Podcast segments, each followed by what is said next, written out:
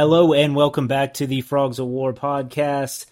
Here to cover all things TCU athletics. I'm Anthony North. That's Russ Hodges.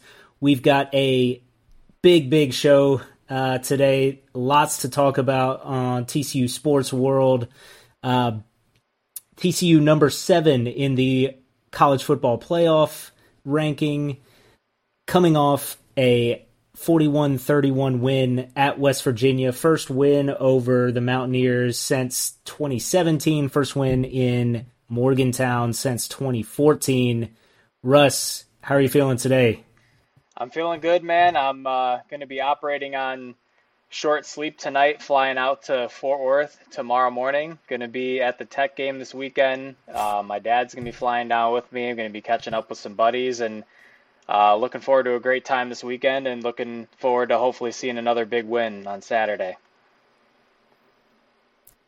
Yeah, man, that's awesome. It's it's going to be a an exciting atmosphere out there at the Carter. The big noon kickoff uh, Fox show will be out at TCU campus.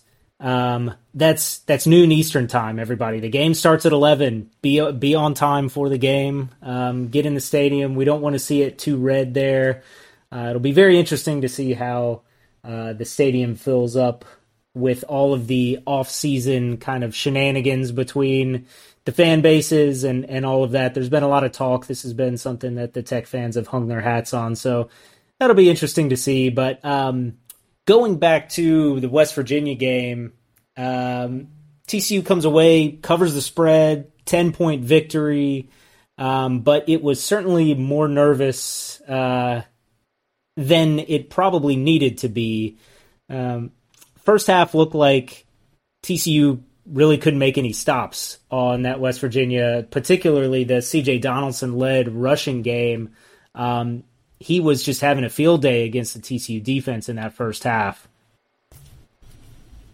Yeah, you know, I, I thought coming out when you look at the defensive performance in the first half, you take away the the Tre Tomlinson forced fumble, which was a, a huge play for him, but collectively, um, just kind of bad fundamental defense by TCU. You saw a lot of uh, missed tackles, especially in the run game. You saw sacks that could have been there, and JT Daniels is not a very mobile quarterback. I think we all know that. Um, there are other guys in the conference that can move a lot faster than he does, but uh, chances to wrap them up for a loss, and guys just you know kind of whiffed, and they were able to take advantage and turn those situations into positive gains and first downs to extend drives and uh, penalties really hurt in the first half. The Frogs had some chances to get stops and get off the field. Instead, penalties extended West Virginia drives. And, you know, I watched the first half and I didn't really feel like the Mountaineers were doing anything overly complicated. They came out looking to control the line of scrimmage, run the ball with CJ Donaldson, and they executed good play action off of that. And it just seemed to me like TCU was two steps slow defensively on getting to the spots. I thought about a play where uh, a couple plays. One was a run with C.J. Donaldson off the left side where he breaks it down the sideline, picks up about 30 yards, and you know Jamoi Hodge comes sprinting right through the middle, right through an open hole where there's nobody there, and then he winds up trailing the rest of the play. You know, for the next five or six seconds while Donaldson's picking up yardage, and then the fourth down play where West Virginia converts on the touchdown pass to Justin Johnson. They have two inside slot receivers that run kind of a artificial it's kind of like a pick play where you get the running back rolling out of the backfield you have two receivers running uh, inside slants to occupy space and take some of those dbs away but you know tcu had three guys there keon stewart wound up being late on justin johnson it's a touchdown he turns to his teammates and is kind of like you know, was that your guy? Like, was that a, a blown coverage or just, you know, being slow to the spots? But um, the offense continues to kind of pick up the slack. I mean, Max Duggan had another awesome, effective, efficient performance. Kendre Miller, after 29 carries the week before, averages about 10 yards a carry against West Virginia. And uh, with the defense kind of faltering in the first half, the offense really picked up the slack for sure. Yeah, I think I'm I'm trying to pull up Miller's stats here, but I think it was exactly 10 yards a carry on 12 carries for 120 yards. So uh, big day for, for Miller to be able to um, keep keep his his fantastic season going, and and yeah, the the offense really hitting on explosive plays that uh, never really even giving a chance for the West Virginia defense to, to settle into anything or give an opportunity to disrupt drives. I mean, we're, we're seeing we've got touchdowns of 71 yards, 51 yards, 30 yards, 29 yards. Those are those are big big plays to to be able to go out and take those points uh, right away in those drives. So I, I would say negatives on the offensive side. There there were a couple of sacks taken.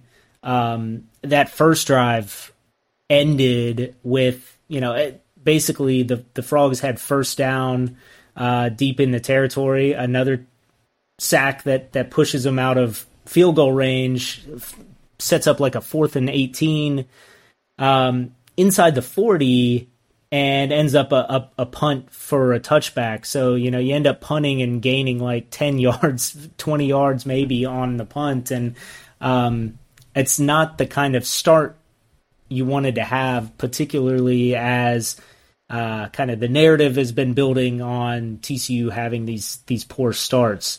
Um, I think, you know, into the second half, things settled in a little bit um, the the defense clearly uh, settled into their game plan. I mean, frankly, the the only points surrendered in the second half. There's there's the terrible fumble um, call from uh, the the punt mm-hmm. where there's not called kick catch interference. Where there's there's a Mountaineer standing. You know, he, he can smell Darius Davis's breath. He's standing so close and you know another Mountaineer bowls over a, a TCU uh, blocker into that guy standing in front of Davis, runs in and, and it knocks Davis. Ball kind of bobbles away, and, and Noah Daniels for some reason touches it, and it's a fumble turnover. And the defense holds steady there and, and only gives up a field goal. Um, but you know, watching that back, I I can't believe that call was made. I mean, just a just an egregious bad call from the referees.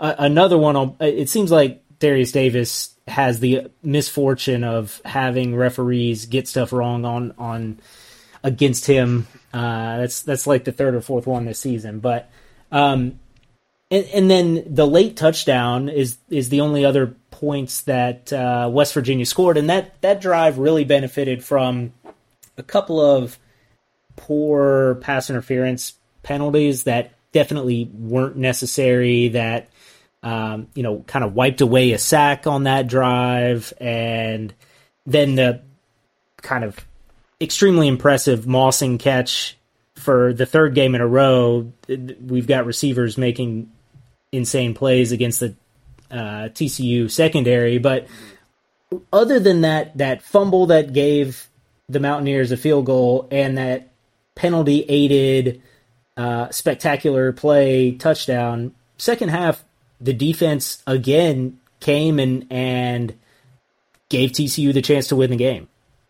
Yeah, I know Sonny Dykes. Just touching real quick on the special teams play that you brought up about the fair catch interference. Sonny Dykes was asked about it after the game, and uh, I guess it's a rule that if players are blocked into the return man as he waves for a fair catch uh, that doesn't qualify as fair catch interference. I think that's a rule, hopefully, that gets changed because to me that doesn't make sense. I think if the return man waves for the fair catch, you gotta give him clear view to catch the football. It shouldn't matter if a guy gets because what what Sonny Dyke said is what's essentially what's happening on special teams is you have gunners and uh, guys who are going downfield and are trying to block uh, players into that return man to hopefully have something like what we saw happen. So uh, hopefully that rule gets changed over the offseason because it, it definitely seems like something players and teams could take advantage of. But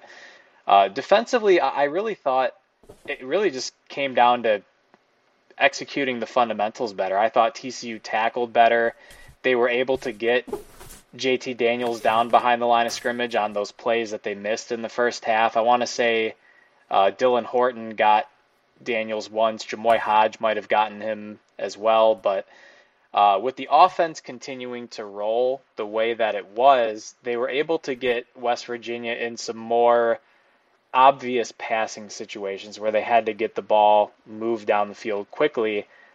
And the Frogs were able to sit back in coverage. I know Noah Daniels had a, a pass breakup.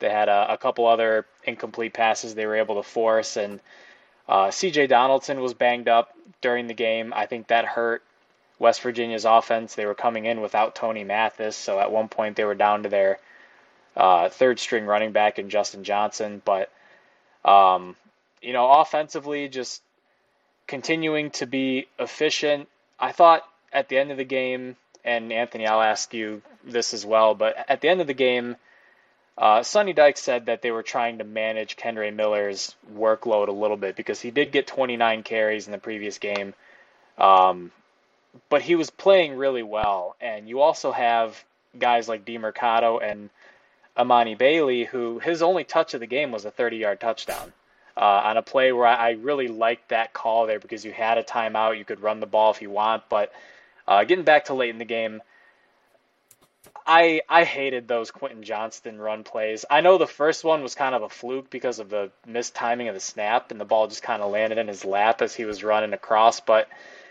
I swear that play has never worked. I might be wrong about that. I'll have to look at the numbers and what Quentin Johnston is averaging in terms of yards per carry, but uh, petitioning to have that play scrapped from the playbook. Um, or if you're going to do it, do it with Taye Barber or Darius Davis. Don't do it with your six four big body receiver who's an excellent route runner with great hands. Um, I, I just I would have again even if you want to manage Kendre Miller's carries, run a quarterback power with Max Duggan. I don't think Max had any designed carries until toward the end of the fourth quarter. Uh, Demercado didn't see a huge workload. Again, Bailey has seldom been used this season. Uh, didn't didn't like those calls down the stretch. I thought they got too cute and had to settle for some field goals. So hopefully, going into this Texas Tech game now uh, against a team that can put up points, uh, you see TCU really buckle down and commit to to running the ball, and they can cash in those drives. Yeah, I think that the drive you're speaking of was I was really worried we were going to look back at the end of the game and be like, right here, here's the moment the season flipped um, in a bad way. So uh, glad we ended up getting points out of that and that it didn't end up uh, hurting TCU in the end. But um, yeah, to set the situation, TCU had first and goal from the, just outside the goal line. I mean, at, at the one yard line.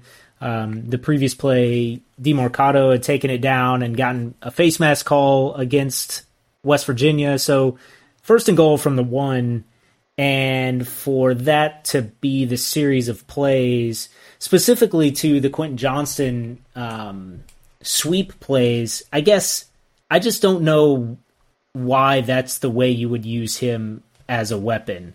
Um, that's I wouldn't want Quentin Johnston running sideways as my best bet to score anywhere or to pick up any amount of yardage. That's that's not his best attribute, and he's not the best one to to run that kind of play. Um, so, like you said, do that with Davis or Barber or one of the running backs coming from the slot. Um, and the other thing is, if if you're going to run something kind of interesting there, where was Jared Wiley in this game? I think you know we we had spent the last couple weeks really talking up Wiley as a, a huge weapon, especially in the red zone. Um, you know, with his height, his size, his hands, um, and to to not put anything in that situation from one yard out.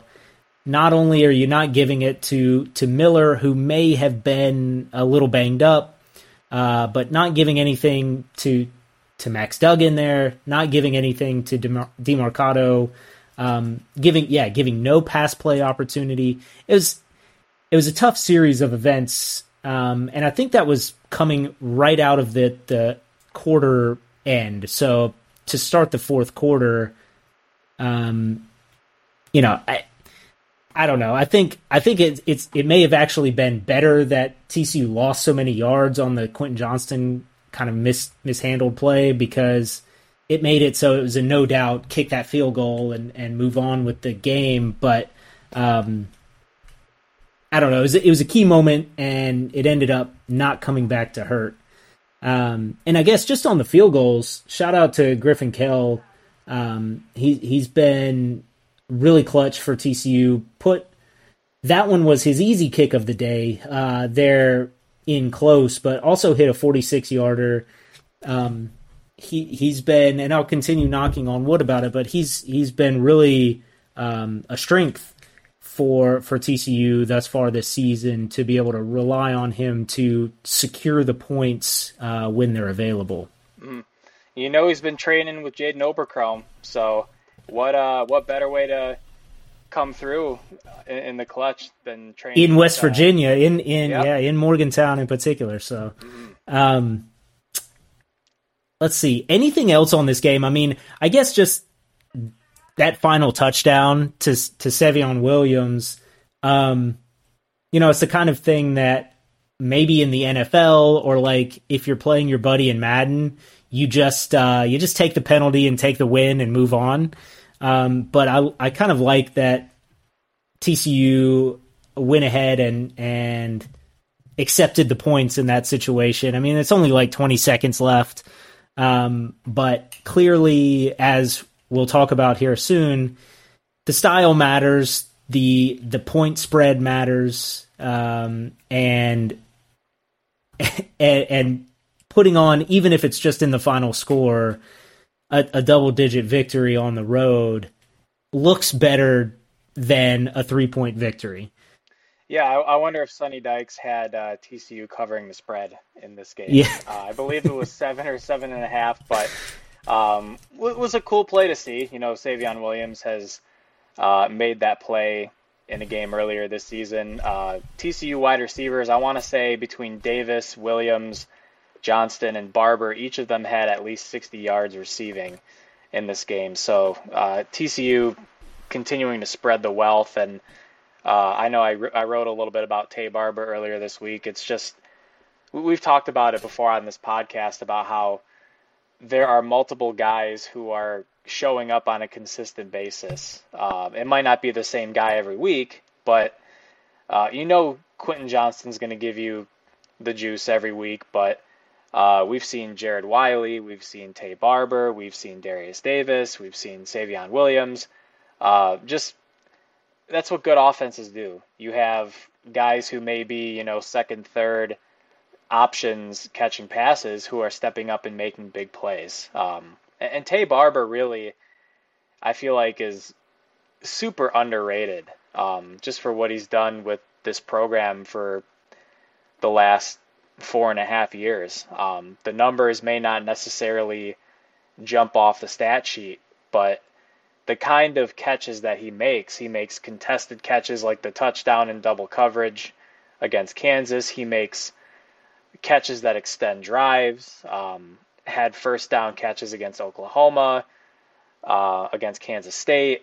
Obviously, a huge play in this game. So just th- those are just kind of winning plays. You know, he, he's a winning football player. He makes winning plays, and when you have a lot of guys like that who don't make mistakes and don't uh, hurt the team, they just make good, solid football plays. It's just good for the team in, in general, all around.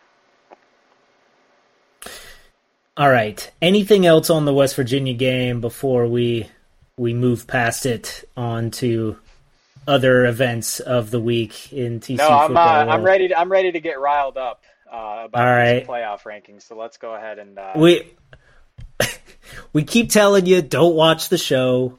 Don't. It doesn't matter. Don't let it get to you. Uh, and then Tuesday night, that that Commissioner Boo Corrigan comes out and starts talking about TCU, and you just can't help but your blood boil. Um, and so I don't know. Maybe maybe that's just me, but it seems like TCU fans got let ourselves fall into the college football playoff trap again. Um, so I guess just to to set the scene here, um, the initial release of the college football playoff committee's top 25 rankings came out Tuesday night, and TCU came in at number seven, which uh, you know, probably shouldn't have been too surprising. Um, TCU is at number seven in the AP poll, but you know, I myself personally, I thought that the human body, the the actual people uh, making these decisions would review things like resume and strength of schedule and the quality of wins, um, and uh, that that is somewhat different than the way that AP voters might think about things, um, because it, the the playoff they claim that it's like up to this point, here's what it should be, not a projection about what could happen or should happen later on in the season. Um, so TCU comes in at seven. It's oh, I should have pulled this up in front of me before we started talking, but it's um, Tennessee one, Ohio State two, Georgia three, Clemson four, Michigan five, Alabama with a loss and no ranked wins at six, and then TCU at seven. Um, I'll I'll let you I'll let you roll with it. What what's your first thought here?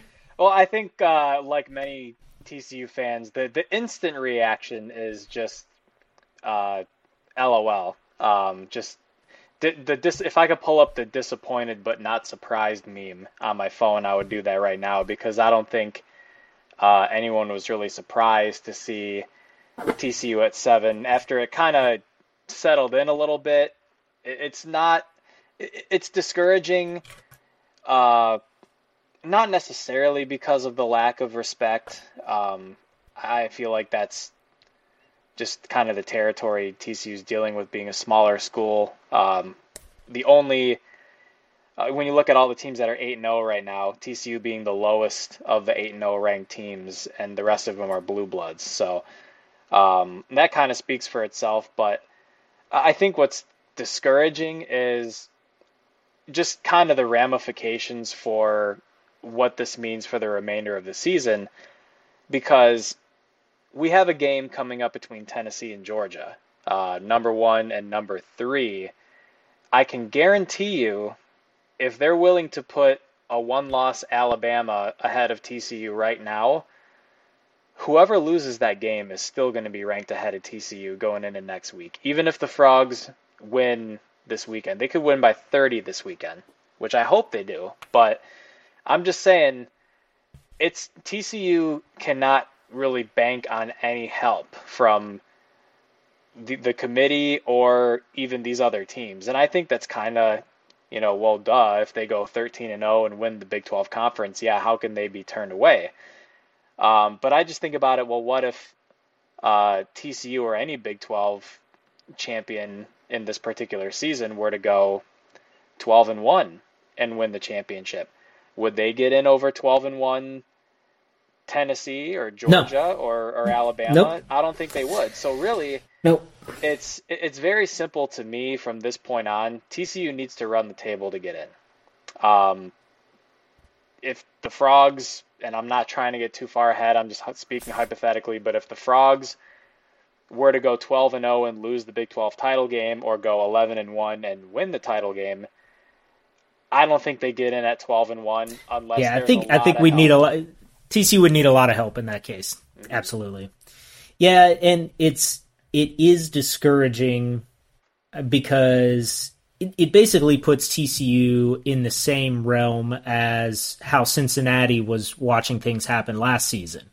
Um, of well, you know, if we win them all and everybody else loses, then that's the way we get in. And it worked out for Cincinnati last year to get in, but um, you know, it's a it's a much tougher ask uh, for TCU to even go into this week against Texas Tech and then road games against Baylor and Texas um, and then Iowa State. I mean, th- those are not pushover games that that TCU absolutely could lose. There there is, you know, a a greater than zero percentage chance that that they lose those games. So, uh, it's gonna be it's gonna be interesting. I mean, I think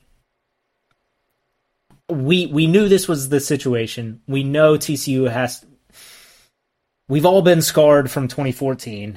We know that TCU has to just just run through it to to come away with any respect from from this committee. But I think what's what's the most disheartening about it is just the way that the uh, committee chair speaks about it ties himself in knots to justify the ranking situations. I mean, mm-hmm. basically saying the exact same thing about Ohio State of well, they're an explosive offense and they had to come from behind to win that one game that against the one good team that they played. And so that's the reason why we've put them ahead. But then say, well, TCU had to come from behind to win games and that's, you know, they fell behind. Like I I I don't know. I guess I guess giving this any more oxygen than it's worth is probably a waste of time and a waste of of my mental well being. But it's you know I wish there there were some more consistent way to speak about it, and it, I don't know this guy this new this new chairman is going to be just as public enemy number one for Frog fans as as the one was back in 2014. Yeah, I think what what bums me out is when you look at just pure, purely based on resume and on strength of schedule, um, I'll just say collectively these ranked teams have a pretty trash non-conference. Uh, Georgia does have a really good win against Oregon, but Ohio State's non-conference is trash. I know Notre Dame was supposed to be good; they're not. Uh, Clemson's non-conference is trash. Uh, Alabama's non-conference is trash.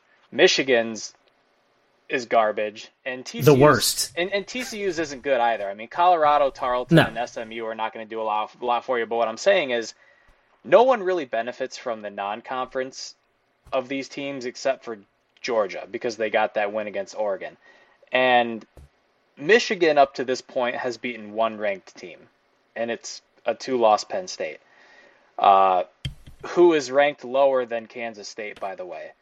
Um, and Kansas State losing to Tulane and TCU, Penn State losing to Ohio State, Michigan, and Kansas State is ahead by two spots. I'm guessing because they dominated Oklahoma State, but um, Ohio State has one ranked win this year against the team that's still ranked right now, Penn State.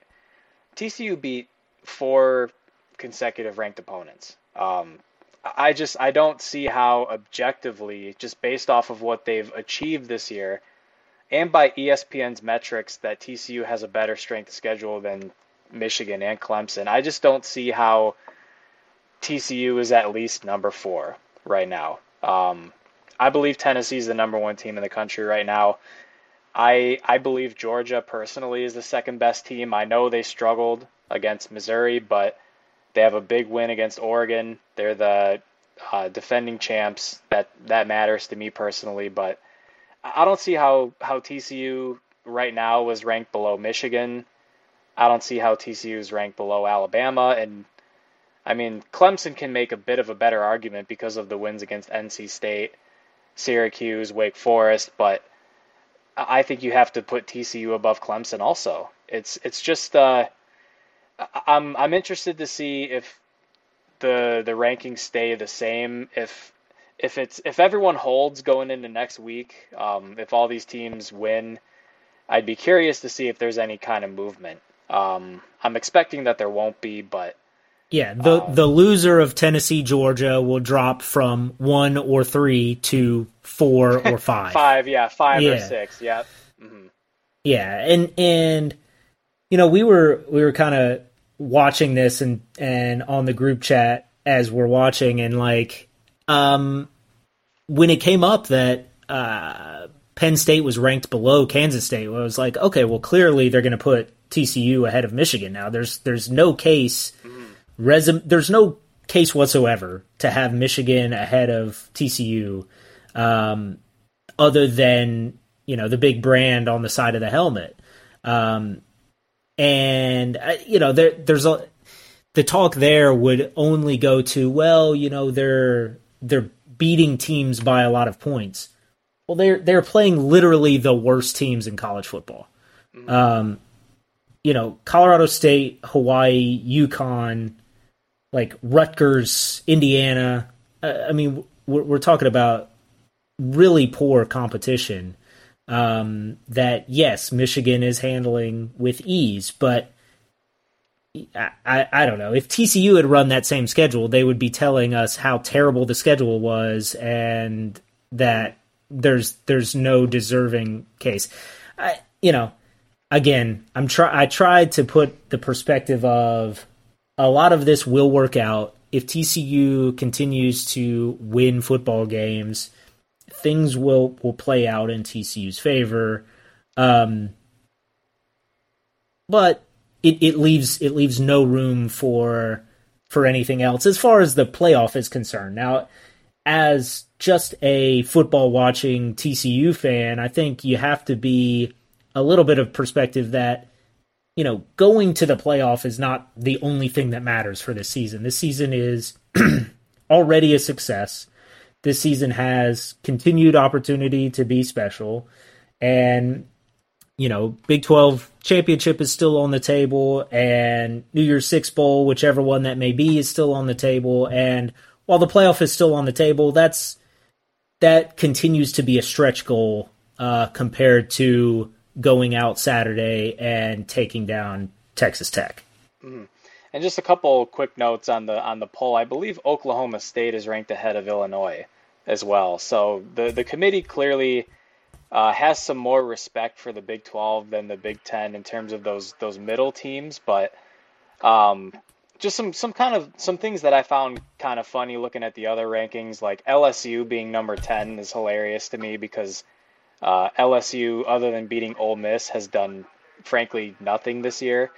And then, well, they have a quality loss to number one Tennessee, so you know that's that's what matters. Well, and that's and maybe that's why Texas got in at uh, at 23, uh, mm-hmm. despite having oh losses. definitely. And then uh, looking at the the Pac-12, um, USC being number nine and UCLA being number 12 is interesting because they have a common opponent, and it's Utah, who is ranked, beat USC.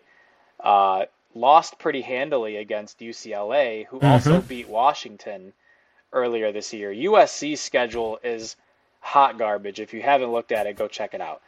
Uh, but they're number nine, and UCLA is number twelve. Uh, that don't make no sense. Um, that's if you want an example of brand bias. Um, I know SEC Definitely. bias is a SEC bias is a common uh, cliche and a common item people like to throw out, but I think it's more about brand bias personally. Um, that that's an example of it to me. LSU coming in at ten, right when they have a matchup coming up against Alabama, and Ole Miss being eleven on ESPN. and who runs the playoff? Yeah, yeah, yeah. So we'll see what happens, man. Um, lowering expectations for these for these shows, like you said last week, should probably shouldn't have watched it, but with, with as many friends and people that I know that went to TCU that are connected to TCU, it's hard not to it's hard not to get you know riled up about it, especially because you're you're passionate about it. So um, yeah, Frog just got to take care of business and and it'll all play itself out. And yeah, if you want to read my late night thoughts on uh, after uh, I put the blog up with the recap on it, so there's there's plenty of my uh, my thoughts there. Um, and yeah, probably going forward, we we won't have this level of attention. It's just the first one comes out, and it really sets the table of what are what's this particular committee thinking about things, and um, you know, we'll we'll see how it all plays out, and and how TCU's position within the national conversation continues forward. I think the playoff committee, I hate it. It's the worst but I'm I'm super glad that TCU is is in this conversation, and there are a lot of people, national media people, who have come to the defense of TCU. And Joey Galloway on the on the broadcast was was uh, you know pretty baffled by the situation for the frogs, and Joel um, Joel Klatt was pounding the table pretty hard too for for the frogs. yeah. So it's it's good to have some some folks in the TCU corner uh, cheerleading on the frogs. Um, but like I said, focus now for for the actual football team. And again, I, I'll go back to one more thing on the playoff. Sorry. So everyone's kind of response to negativity about um, the committee and TCU's place on whatever is, well, just go win the games. Just go win the games. Yeah, that yes, that the the football team should be focused on winning the football games. But as fans, we can have fun with you know all this other stuff as well. So moving on to the game, we've got Texas Tech coming to Fort Worth this weekend. Amon G. Carter Stadium, 11 a.m. on Saturday, and it it should be it should be a really exciting game. Uh, one that perhaps TCU could run away with, but also one that could be seen as a trap game. I think a lot of people pointed to the West Virginia being a trap game, uh, but this one certainly is as well with uh, kind of the the weight of the playoff rankings coming out, and then ahead of Texas and Baylor in the coming weeks. Uh, Texas Tech team already with four losses, but certainly have given tough games to a lot of people and have a pretty big pelt on the wall with a win over Texas. Russ, how are you feeling going into this Texas Tech game? Yeah, this is a, a, situation I think now where Tech is uh, four and four. They're going to be fighting to make a bowl game. Uh, fans on both sides, I think, are going to be fighting for control of the stadium. Uh, I know there's been a lot of talk, and if you'd like to call it controversy, so be it, about Tech fans uh, struggling to purchase tickets. Uh, that's that's a whole nother topic. But as far as this game goes, um, Tech is a team that throws the ball all over the field. Uh, they run the ball, I, I want to say 70%, or throw the ball 70% of the time. Uh, quarterback seems like kind of an issue for the Red Raiders right now. I know Behren Morton has played the last few games. He looked really good against Oklahoma State, which was his first career start, uh, but really, really struggled against Baylor last week in a, a 45 to 17 loss. He was 11 of 34, uh, throwing passes. He had three interceptions. Three quarterbacks wound up playing in that game uh, for Texas Tech. Donovan Smith got some run, and he was the, the quarterback who started the season before Behren Morton did. And then Tyler Shough from uh, the transfer from Oregon, who's been there, I believe, for a year now, uh, got a brief run as well. So uh, this is going to be a matchup defensively where we talked about TCU defensively getting off to some really poor starts over these last few games, um, you're not you might not be sure who you're getting at quarterback. Uh, I saw a couple of tweets that Behren Morton is still taking first team reps, and I don't know if they'll give up on him after one bad game, but uh, should he start for Texas Tech, I'd be inclined to believe that if the first few drives don't go their way, he'll get yanked pretty quickly for Donovan Smith or someone else. Um, and it might even be Tyler Shough, considering how some of these uh, more pocket passer types like Will Howard and uh, Jason Bean have played against TCU this year. So um, defensively, it's it's going to be a test to come out and and start strong like you haven't over these last few games. And offensively, I think it's just about keeping everything rolling. I mean, the Frogs are running the ball well right now. I think they can establish the run. Tech's defense, frankly, hasn't done much all season. Um, I don't see TCU really struggling on that end in this game. Uh, but I think this is an opportunity for this defense that has been able to generate some turnovers, but has also conceded a lot of yardage and quite a few points to really make a stand against a team that is prone to turning the ball over, whether it's interceptions or fumbles. Yeah, on the the QB question, I, I think it'll be interesting. You know, we've talked about in some of these previous games where the quarterback change mid game due to injury has seemed to really throw off um, the defensive game plan and and what was working. Um, and so it'll be kind of interesting to see if being forced to plan for all three of these guys, whether that helps or hurts. Um, because, yeah, Tyler Shough was the name starter to start the season and is probably the the more ready, uh, talented passer at this point.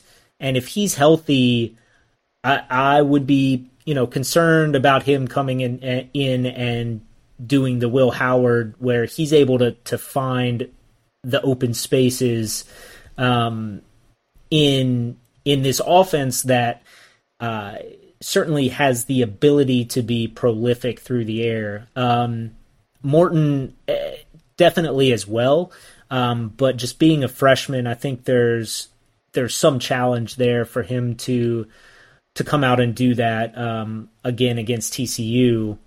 And then then Smith is that running quarterback. Uh, you know, he's he's talented with his arm as well, but that that threat with his legs more so than the other two are that um, TCU has actually handled that pretty well. I mean, other than the two Spencer Sanders touchdowns, I think TCU has done a pretty good job of containing that running threat quarterback. So, um, I, don't know. Whichever way it goes, I think TCU will have something ready for either of those guys. Um, so I'm feeling okay about that. Um, as well, you know, seeing what Baylor was able to do to this uh, Texas Tech defense last week, where Rich Reese just kind of ran wild against against them, and um, you know, if if Kendre Miller is anywhere close to you know hundred percent, he should be able to do similar damage and much much worse damage um, to to the Red Raider defense. Um, so, like you say, I think I think TCU being able to run its offense should be able to have success. Um, as long as things are, you're not falling behind the chains with penalties or bad sacks. Um, you're not, you know, we, we haven't really seen bad turnovers uh, really this season. Got to keep that um, continuing as well. I think it will just be a question of can this TCU defense stop um, what Texas Tech wants to do offensively, and to be determined, and and that that'll be the the, the big decider in the game. Mm-hmm. Yeah, I think, like you just said, TCU has taken good care of the football this year.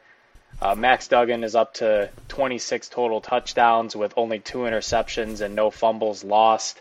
Uh, Kendre Miller has been sure-handed. The receivers have been pretty sure-handed.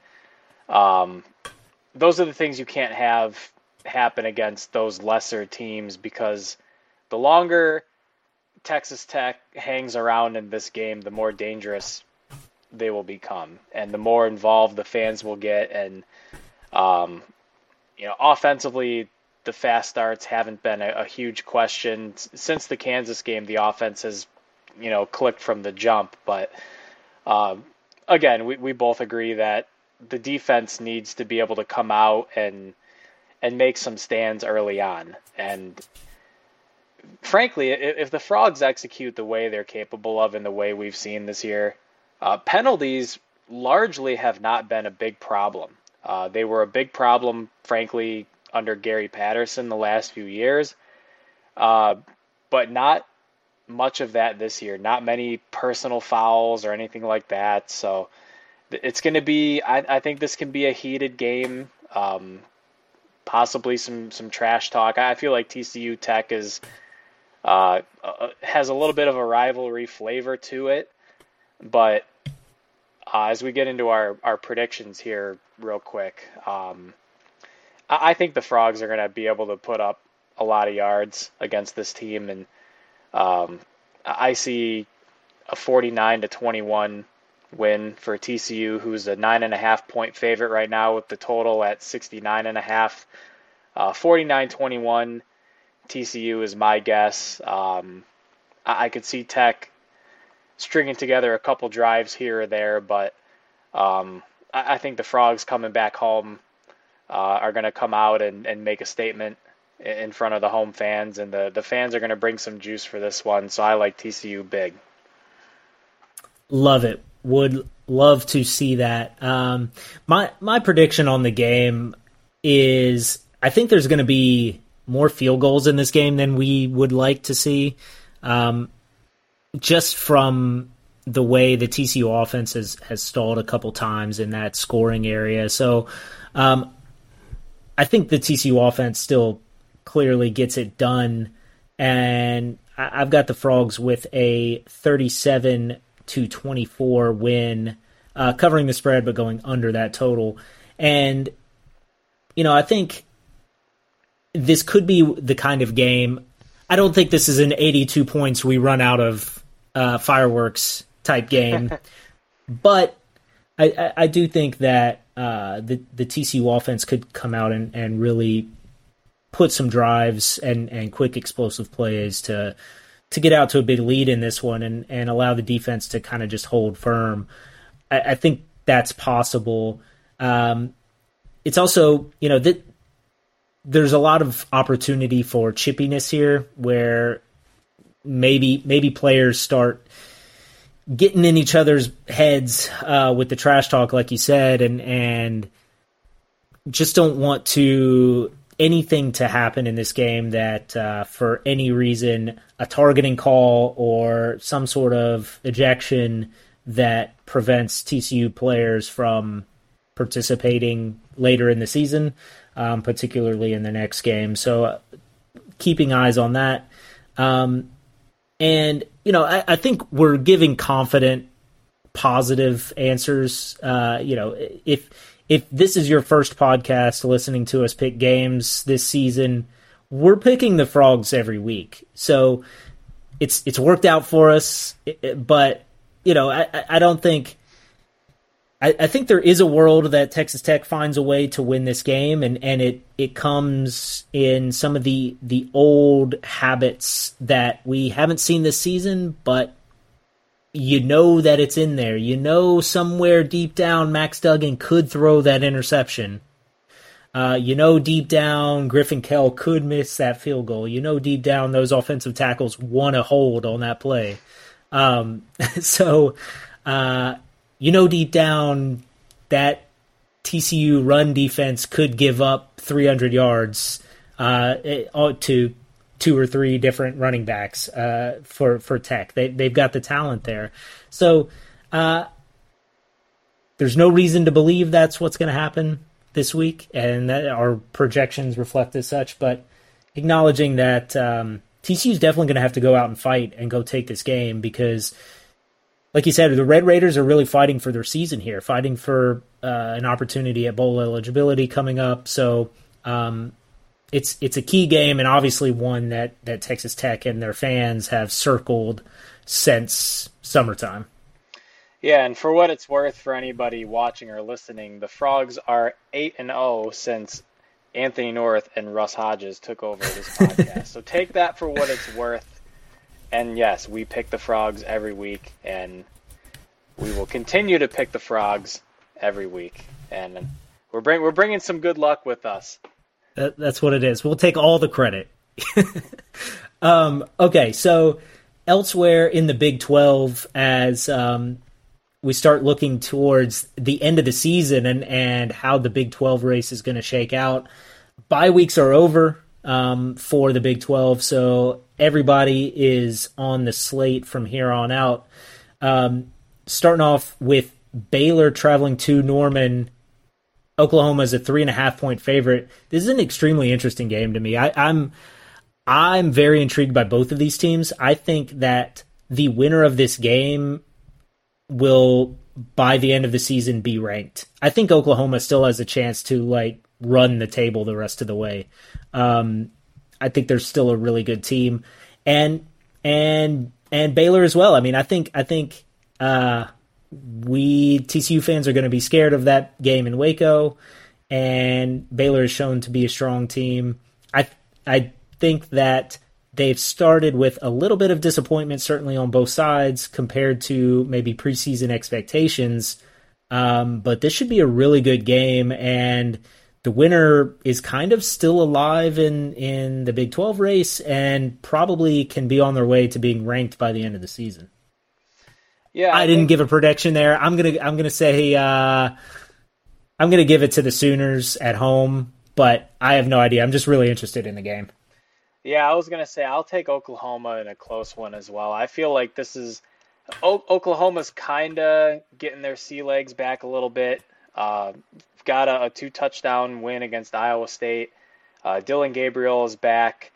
They run the ball pretty well. I think Baylor has found something though with Richard Reese, uh, who had I think 36 carries in the game last week against Texas Tech. So they were they were riding that man all game, and I would not be surprised if Baylor comes out and and I think every team in the Big 12 has shown that Oklahoma's defense is pretty hot garbage. Um, so th- this one could wind up being a high scoring affair, but uh, because of that, I think that favors Oklahoma. I think if the score is low, it's going to favor Baylor, just because I think Baylor can play some better defense. But um, th- this will be the game that shows whether or not Oklahoma is actually a good football team this year, and and I think they'll be coming out like you said with a uh, a plan to try and run the table and, and get to I think it would be nine and three.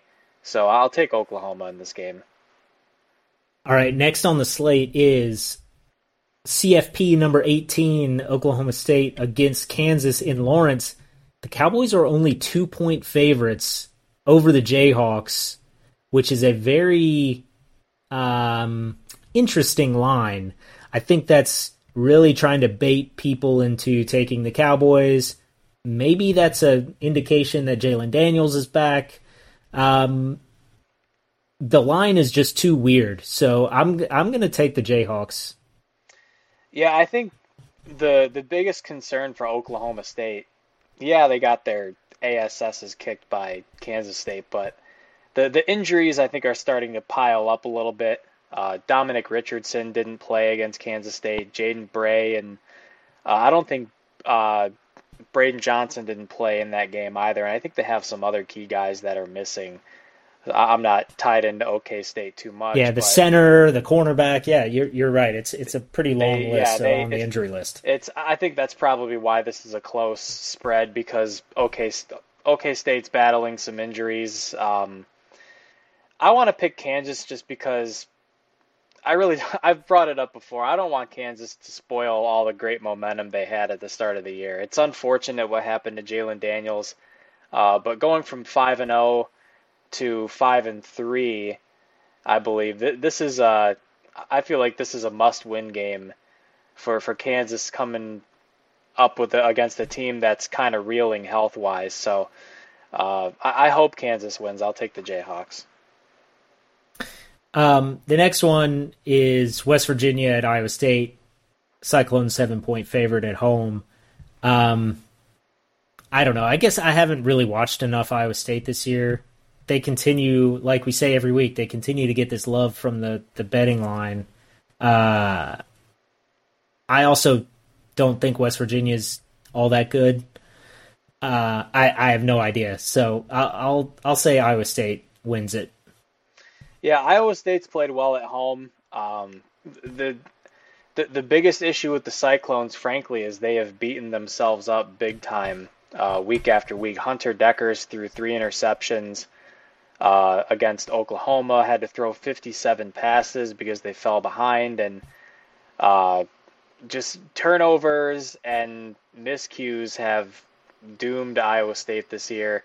And and what's coming up now as a a battle for the cellar. Who, who's going to be the cellar dweller, the the cave dweller of the Big 12 after this week?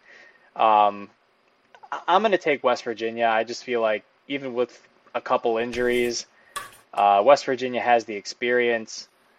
It's going to be. I don't think it's going to be a seven point spread. I think this will be a close game, but I, I just haven't been convinced by Iowa State that with all the issues they've had taking care of the football that they can, they can win a game. So I'm going to pick the Mountaineers. All right, and the last Big 12 game of the week is a big one. Texas, two and a half point favorites in Manhattan against Kansas State. Um, I guess it'll be interesting here if, if Will Howard has fully taken over this job, if uh, Adrian Martinez is quote unquote hurt still, or if if uh, he comes back and, and takes the reins in this one. Uh, very very interesting game. Um, Kansas State, I think, has the right kind of team to to take down Texas. Um, and if Will Howard is going to be throwing the ball all over the field, um, pairing that with Deuce Vaughn, it's a it's a scary prospect.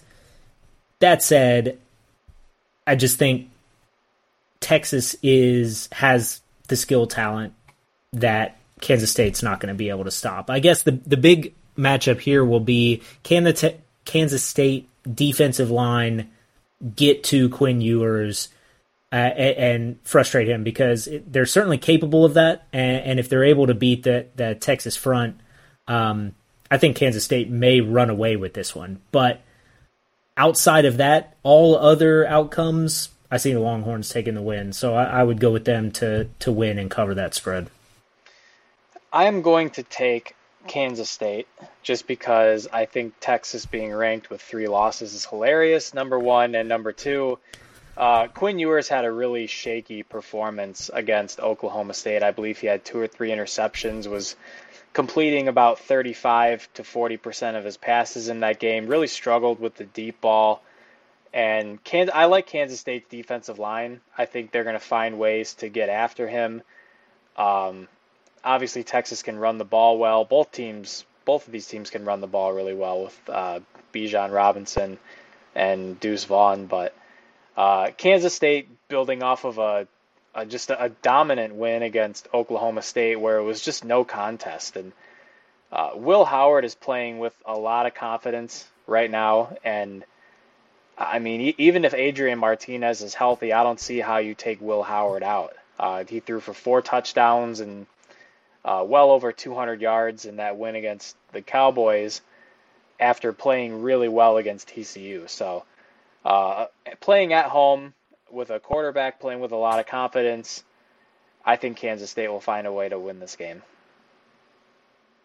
Yeah, and then it'll be interesting in that case how what what else happens nationally, but if Kansas State can can climb up into that top ten, um, if by taking down Texas. I, I, think you'd have to think so, especially if if LSU takes a loss um, against Alabama, um, as we all might expect. Um, speaking of that, I guess Russ, do, do, you think do you want to talk about any of the the national games this week? There's there's a few big ones, um, obviously that may impact TCU's standing in in the playoff rankings. Um, should TCU win on Saturday?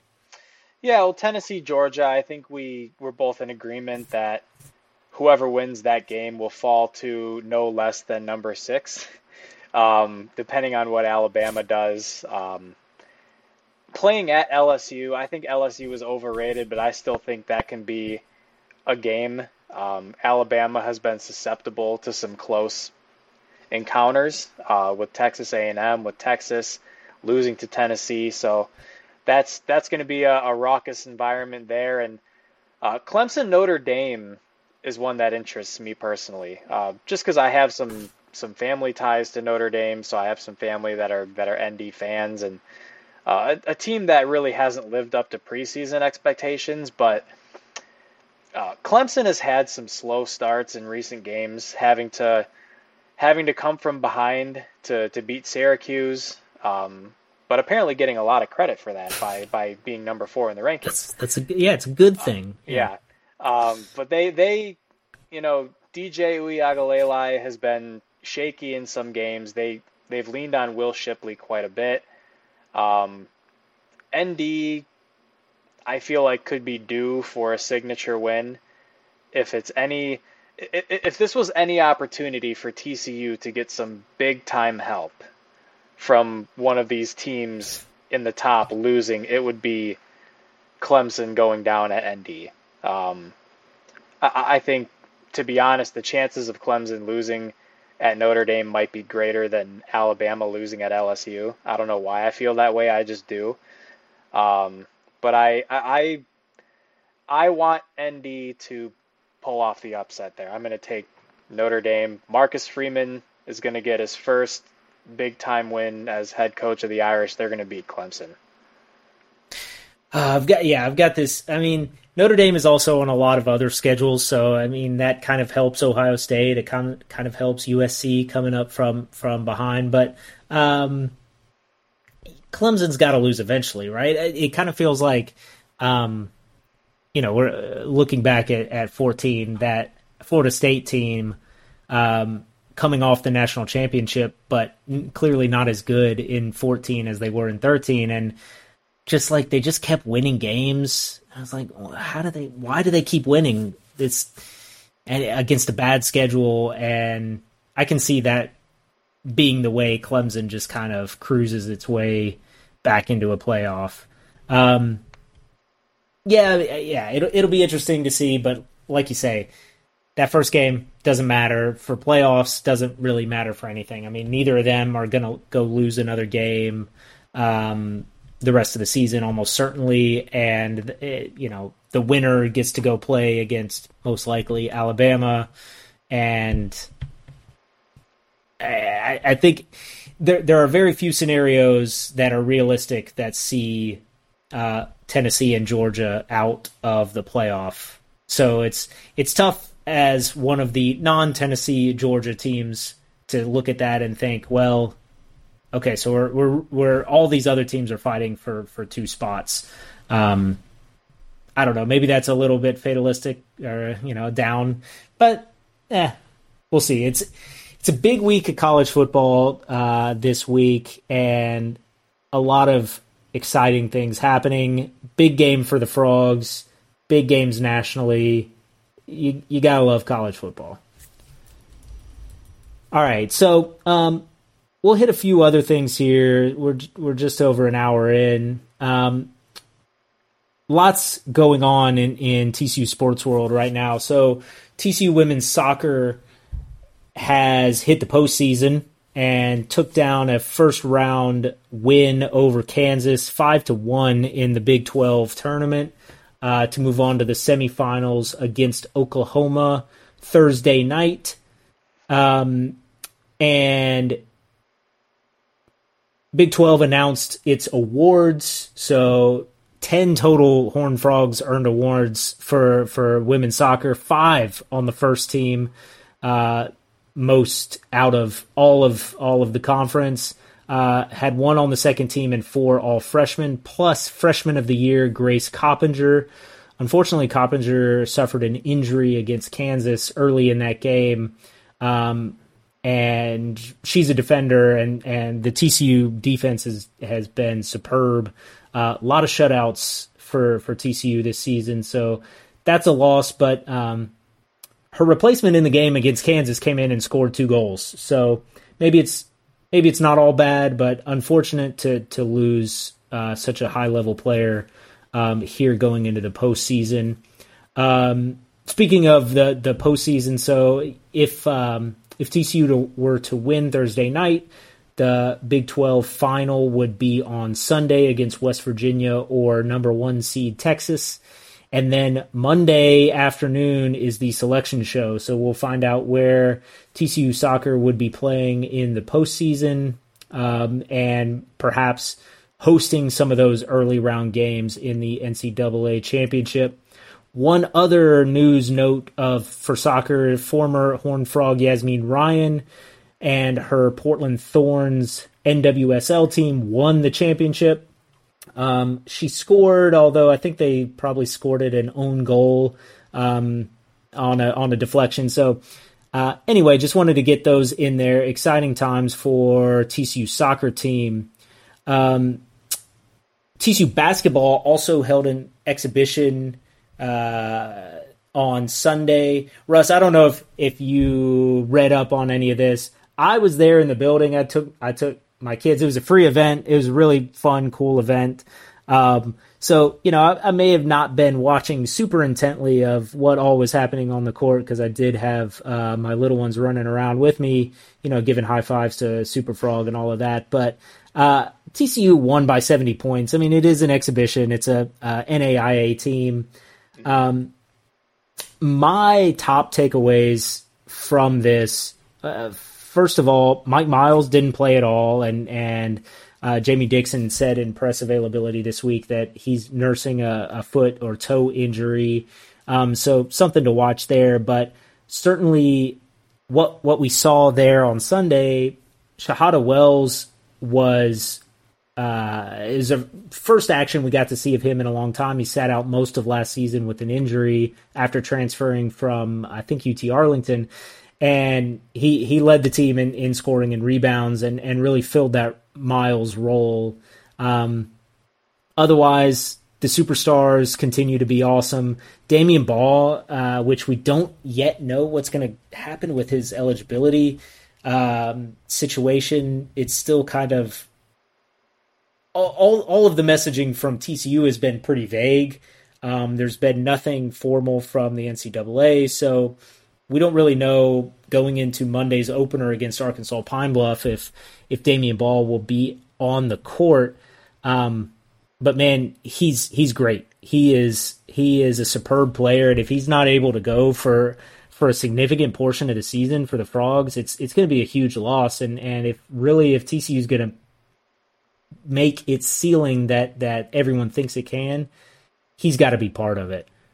Mm-hmm. Yeah. Um, Sh- Shahada yeah, Wells, go I'll go ahead and just touch on on the basketball here real quick. Uh, like you said, with Damion Baugh's situation still kind of uh, in the wind, you hope that he's able to get back on the floor as soon as possible. But uh, they'll need some backcourt depth. They'll they'll need some guys to step up in, that backcourt. And and Shahada Wells, a guy who didn't really play last year because of, of an injury, but at UT Arlington was a high level scorer and um, could fill a big time role this year if if Damion Baugh is not able to be out there because you're you're pretty young, I believe, in the in the backcourt. I know you have PJ Haggerty coming in. I don't know how much he'll play. Uh, Micah Peavy is more of a more of a defender, more of a like a combo wing. Could play either the two or the three. Not much of a, a scorer. So uh, Shahada Wells could definitely take on a kind of like a sixth man role. I feel this year as a as a leading scorer off the bench, um, and then some some complementary role players. Uh, Xavier Cork had some some nice plays. I watched some highlights. He had some nice defensive plays in that game, and uh, JaKobe Coles is a player who got, you know, he was kind of like the ninth or tenth guy off the bench last year. Maybe he sees a little bit more run, but um, three point shooting, I feel like, is going to be an area where I'd like to see some growth and improvement from this roster because I don't think this team really shot the ball efficiently from beyond the arc last year. And you lost Francisco Farabello to the transfer portal, and uh, he was kind of hit or miss at times, but percentage wise, he shot well from three point range. And Mike Miles as great of a player as he is, uh, was also very inefficient shooting the ball at times. So uh, being able to have multiple guys, including a guard like Wells, that can score and shoot efficiently and effectively is going to be real significant for TCU as they get ready to open the season on Monday. And yeah, I mean Chuck O'Bannon um, was out there hitting threes, and and it was one of those you can see it happening all season, and it's it's just you hope Baugh is, is able to play all season, but he it, Baugh's vision he finds O'Bannon and O'Bannon drains it every time. Um, it's it's beautiful to watch. Uh, the other thing that you know, I, I, think a couple things that we were worried about coming into the season were forward center depth behind um, Eddie Lampkin, and I think Souleymane Doumbia.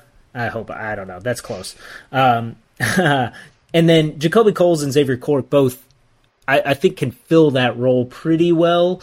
Um, at least holding things down defensively, and then then Coles has clearly developed uh, a shooting touch as as he hit a couple threes uh, from the corner in this one.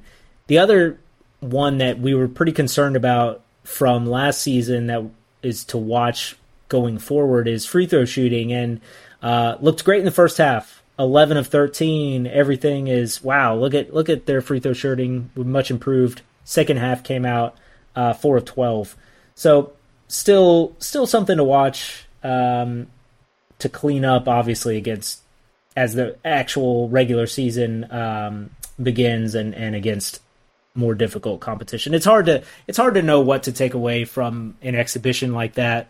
Um, I, I don't know. Maybe maybe some of some of the the refereeing was very interesting. The the bench, the entire bench got a technical foul after I, I think a walk on hit a three at, at, like the final seconds, stuff like that. That you know, that every, everybody's just kind of out there having fun. So uh, hard to take too much away from it. Again, their season opener in Schollmaier Monday night, uh, November seventh against Arkansas Pine Bluff. So get your tickets, get out there, go watch uh, this exciting TCU Horned Frog basketball team.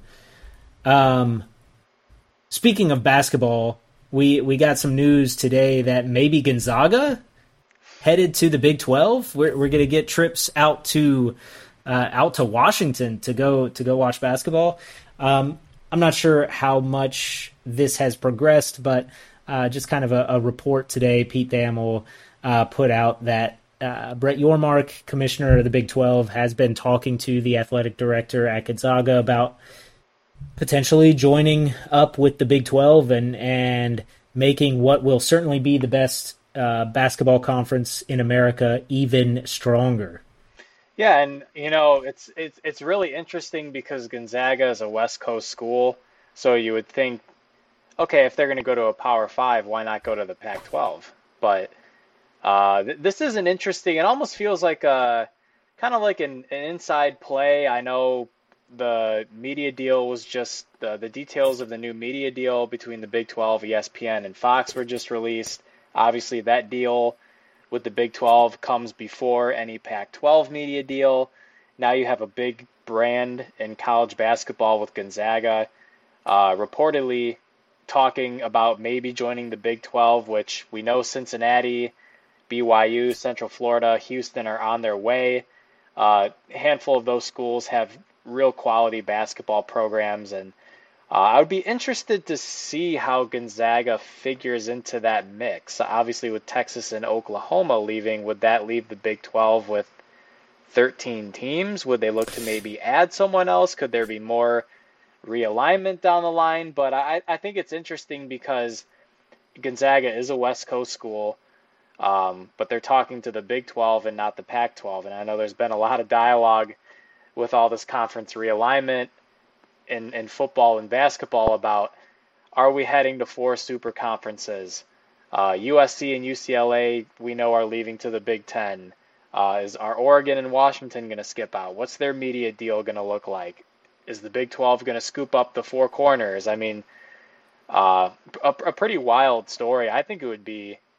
I would love to see TCU and Gonzaga square off personally. I, I think that would be that would be awesome. And for, for Gonzaga, I think it's I mean, I, the money would be kind of kind of ridiculous if they moved to the Big Twelve, but I'm sure. yeah, the money, the exposure, the competition. I mean, yeah, they they play some tough games in the non-conference, but pretty much from I don't know December until mid March, they're not playing a game that anybody nationally cares about at all.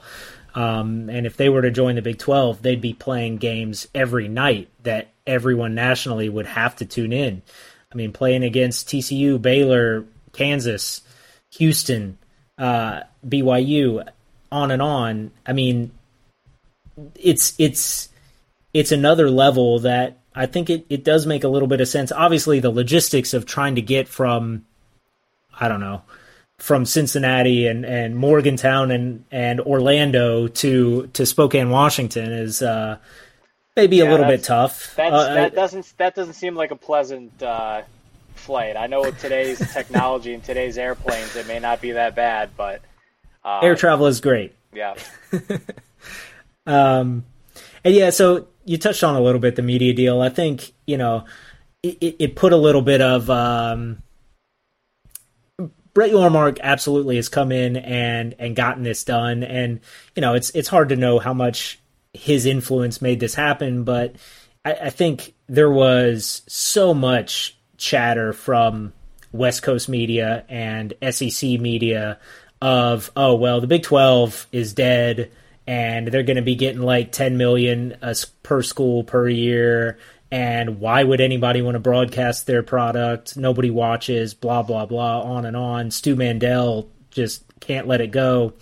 Uh, and and finally, the the deal actually gets done, and it's more money per school than when Texas and Oklahoma were in the conference, and certainly probably double what um, all of those kind of pundits were were speaking to. And after all of the the the shares from NCAA tournament and bowls and playoff and all of that likely to push a per school uh, payout of over 50 million. Now, obviously, we're not talking SEC Big 10 money, but that that puts the Big 12 uh, right in behind that and and ahead of uh, all of the others nationally. So it's it's really just good to see that there is clearly Fox and ESPN have put a high priority, a high value on the product that Big 12 will continue to put out. Um, very competitive conference in football and basketball, um, where pretty much any game that, that you put on any of your platforms uh, will have some interest, some intrigue, and, and will be a competitive contest. Yeah, and you know, right now in football, you're seeing that the Big 12 can be competitive without Texas and Oklahoma. I mean, Texas, sure, they're ranked with three losses, but Oklahoma's got three losses, and um, you know, with TCU, Kansas State, and Oklahoma State being the three highest ranked teams in the conference, Central Florida, I believe, just cracked the top 25. Uh, Cincinnati just last year was one of the best teams in in all of college football. Uh, BYU is usually competitive every year, so um, it's it's been good football to watch. Um, a lot of close spreads, as we've talked on the on the podcast before, and uh, and it's going to be even more competitive in, in basketball, in my opinion. And I and what I'm excited about is, I believe Brett Yormark said even when these new teams join, the conference is not going to split into two divisions. It's going to stay just one conference. Um, there might be some situations where uh, one school plays another school twice, and maybe they only get the other school one time. But I I like that personally a lot more than having two divisions because I feel oh, like yeah. when you have two divisions, then you have situations like you see in the Big Ten and the ACC in football. Not so much the SEC right now because Georgia has been awesome and I believe Tennessee is in that division as well, but um, you, you have one division in the Big Ten with Ohio State, Michigan, Michigan State, and Penn State, and then you have the the division on the other side with Iowa, who can barely score ten points, and and Rutgers, and it's, it's yeah. I mean, uh, at least Illinois is like respectable this year, but still, that's if that's if that's the best you're running out. Right. I, I, I just I like how you pl- in the Big 12 you're forced to play everybody. I've talked about it before and going from 10 to 14 teams is not going to change that. And I think that's really cool because um, even if you're not getting everybody, you're still going to get the majority of the teams in your conference, and you're still going to have a, a better idea of who really the best teams are in the conference by the end of the year as opposed to playing the divisional format. Yeah, and you see it in the Pac 12 this year where they have gotten rid of the division structure for purposes of their uh, conference championship. So it'll just be the top two teams, and it's already, you're seeing the kind of. it, it makes the race much more intriguing because the the Pac-12 championship game could be USC versus UCLA or Utah. So where before, you know, those teams only one of those teams could go to that to that conference championship. So I, I agree. I, I like that layout. I think it guarantees better games um, and, and keeps the excitement throughout the whole season. All right, I think we've we've hit it all uh, here, and it's a lot. So exciting times in TCU sports right now. Um, can't wait for this game Saturday. Can't wait for basketball season to start. Can't wait for TCU soccer going into the postseason. Um, TCU volleyball is is racking up wins in the Big Twelve and and sits just behind the the big heavy hitters in the conference standings.